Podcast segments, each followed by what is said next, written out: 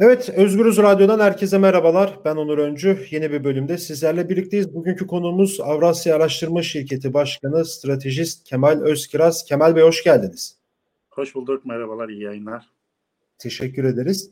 Ee, evet, bugün e, İyi Parti'yi konuşacağız ve e, biraz da olası bir seçimde nasıl bir tabloyla karşılaşacağız bunu konuşacağız. Biliyorsunuz e, iki gündür İyi Parti içerisindeki tartışmalar kamuoyuna yansıdı medya aracılığıyla. E, ciddi iddialar var.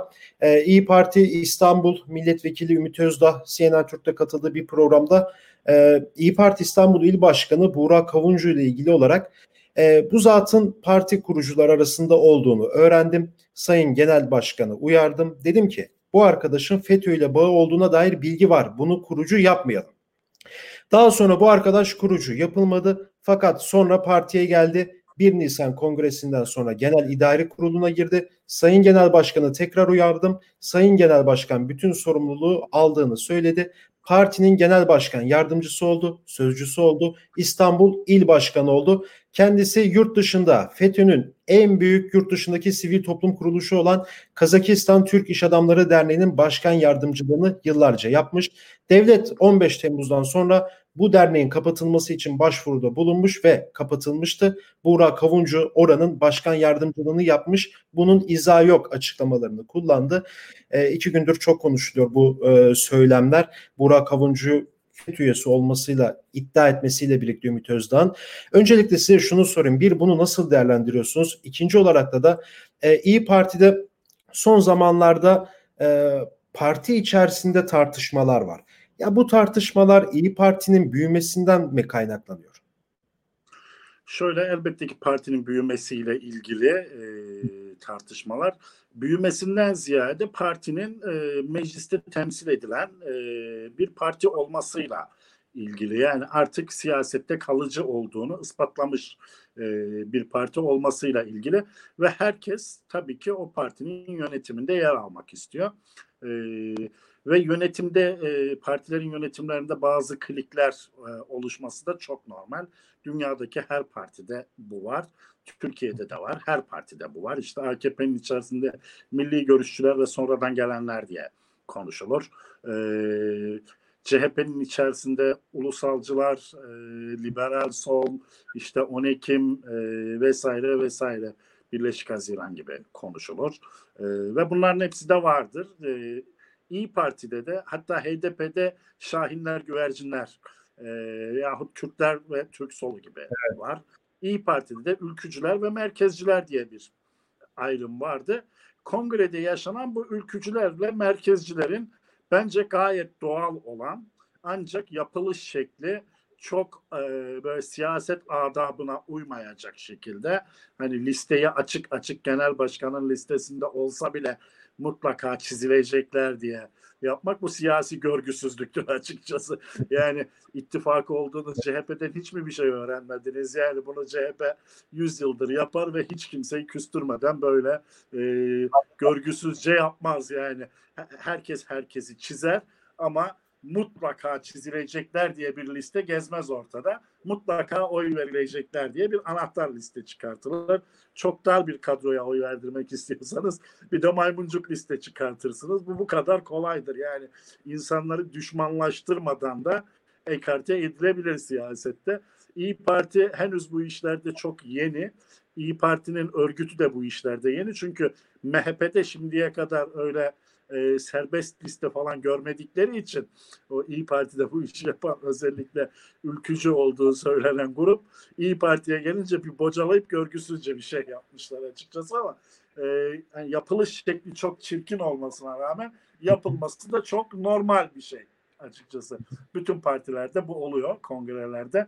İyi Parti'de de oldu ve bunu e, iki tarafın da yani genel başkan tarafının da e, o muhalefette kalan merkez sağcı tarafında birbirleriyle görüşerek kırgınlıklarını da açık şekilde söyleyerek e, bu sefer adabınca halletmişlerdi. Yani çok sorun çıkmıyordu orada. Herkes kırgınlıkları biliyordu ama e, eleştirilerini cebine koyuyordu. Sonradan bu Ümit Özdağ meselesi bambaşka bir şey. Çünkü Ümit evet. Özdağ bu merkezci muhalefetle hareket eden birisi değil.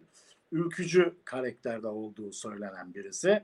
E, ve partinin normal şartlarda ülkücü kanadında olması gerekirdi. Fakat Ümit Özdağ'da benim anladığım kadarıyla öyle bir ego var ki Ümit Özdağ kendisini yahu ben genel başkan olabilecek bir adamken genel başkan olabilecek bir insanken e, geldim Meral Akşener'in e, altında genel başkan yardımcılığı bile kabul ettim. Siz kimsiniz ki beni hmm. genel idare kuruluna bile e, layık görmezsiniz. E, aday olmadığım bir yerde beni çizdirmek için uğraşırsınız diye. Bence çok büyük ego, kibir ve e, kin duymuş. E, çünkü ya, yapılan açıklama e, parti içi muhalefet açıklaması değil.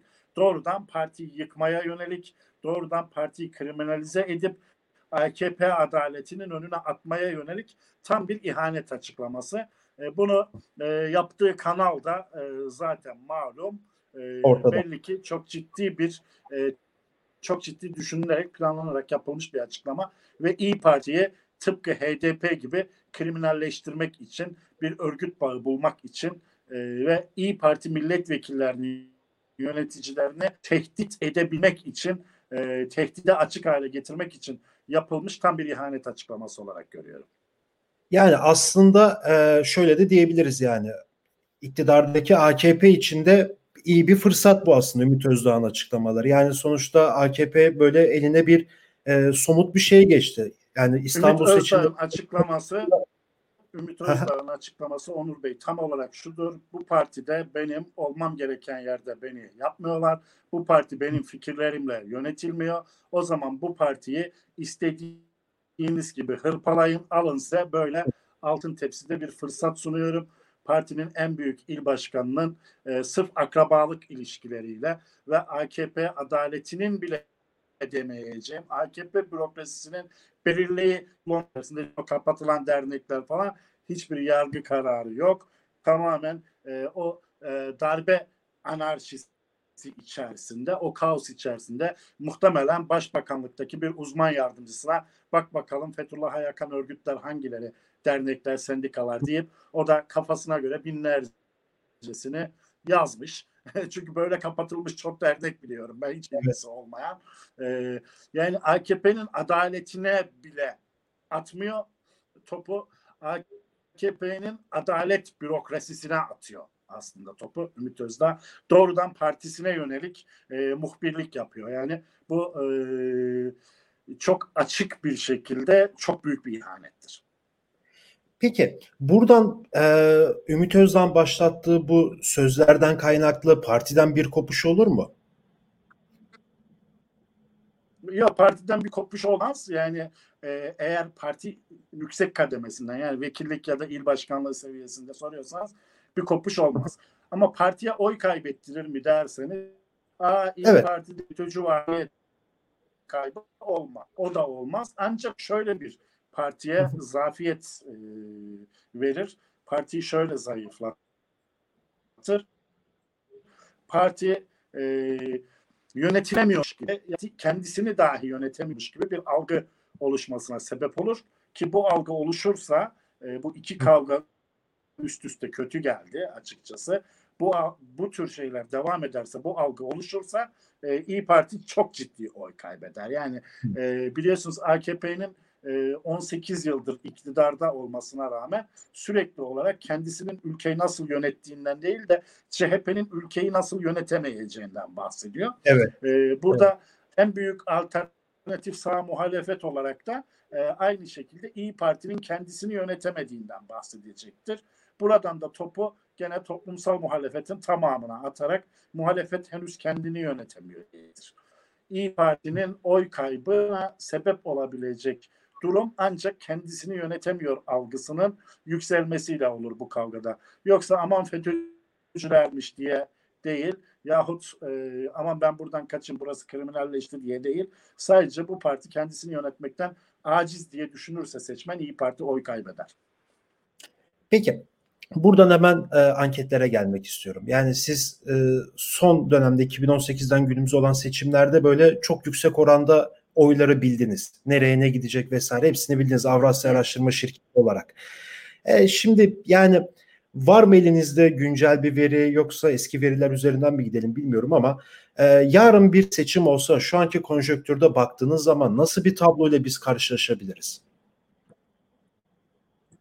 Yani bizim elimizdeki son e, 6-7 aydır elde ettiğimiz veriler e, birbirine çok yakın. E, e, o yüzden doğru kabul edebiliriz. 57 Tabii. seçim anketi yapılmış son e, İstanbul seçiminden bu yana Türkiye'de kamuoyuna açıklanan. Onların ortalaması da bizim anketlerimize çok yakın. 57 anketin ortalaması. O yüzden doğruya yakın kabul edildi. Sonuncusu da 15 Ekim'de yani gayet yakın tarihli bir anket. E, evet. Kamuoyuyla da paylaştık. Orada e, şunu görüyoruz biz. Cumhur İttifakı'nın mevcutta e, tavanı 45-46 gözüküyor. Yani maksimum kararsızlar dağıtıldığında 45-46 gibi gözüküyor. Minimumu da bence 41-42 gibi gözüküyor. E, hata payını düşündüğümüzde. E, Millet İttifakı da buna çok yakın. Yani 40 bandında. E, HDP 11 gibi. Yeni kurulan iki partinin toplamı da 4-5 gibi gözüküyor. E, şeyi soruyorsanız, İyi Parti'yi soruyorsanız İyi Parti'yi de evet. E, İyi Parti evet Ocak ayından İyi Parti Ocak ayında bu yana oylarını çok yükseltiyordu. Yani yüzde on iki buçukları gördük biz İyi Parti'nin oy oranında. Ki bizden daha yüksek olan birçok araştırma şirketi var.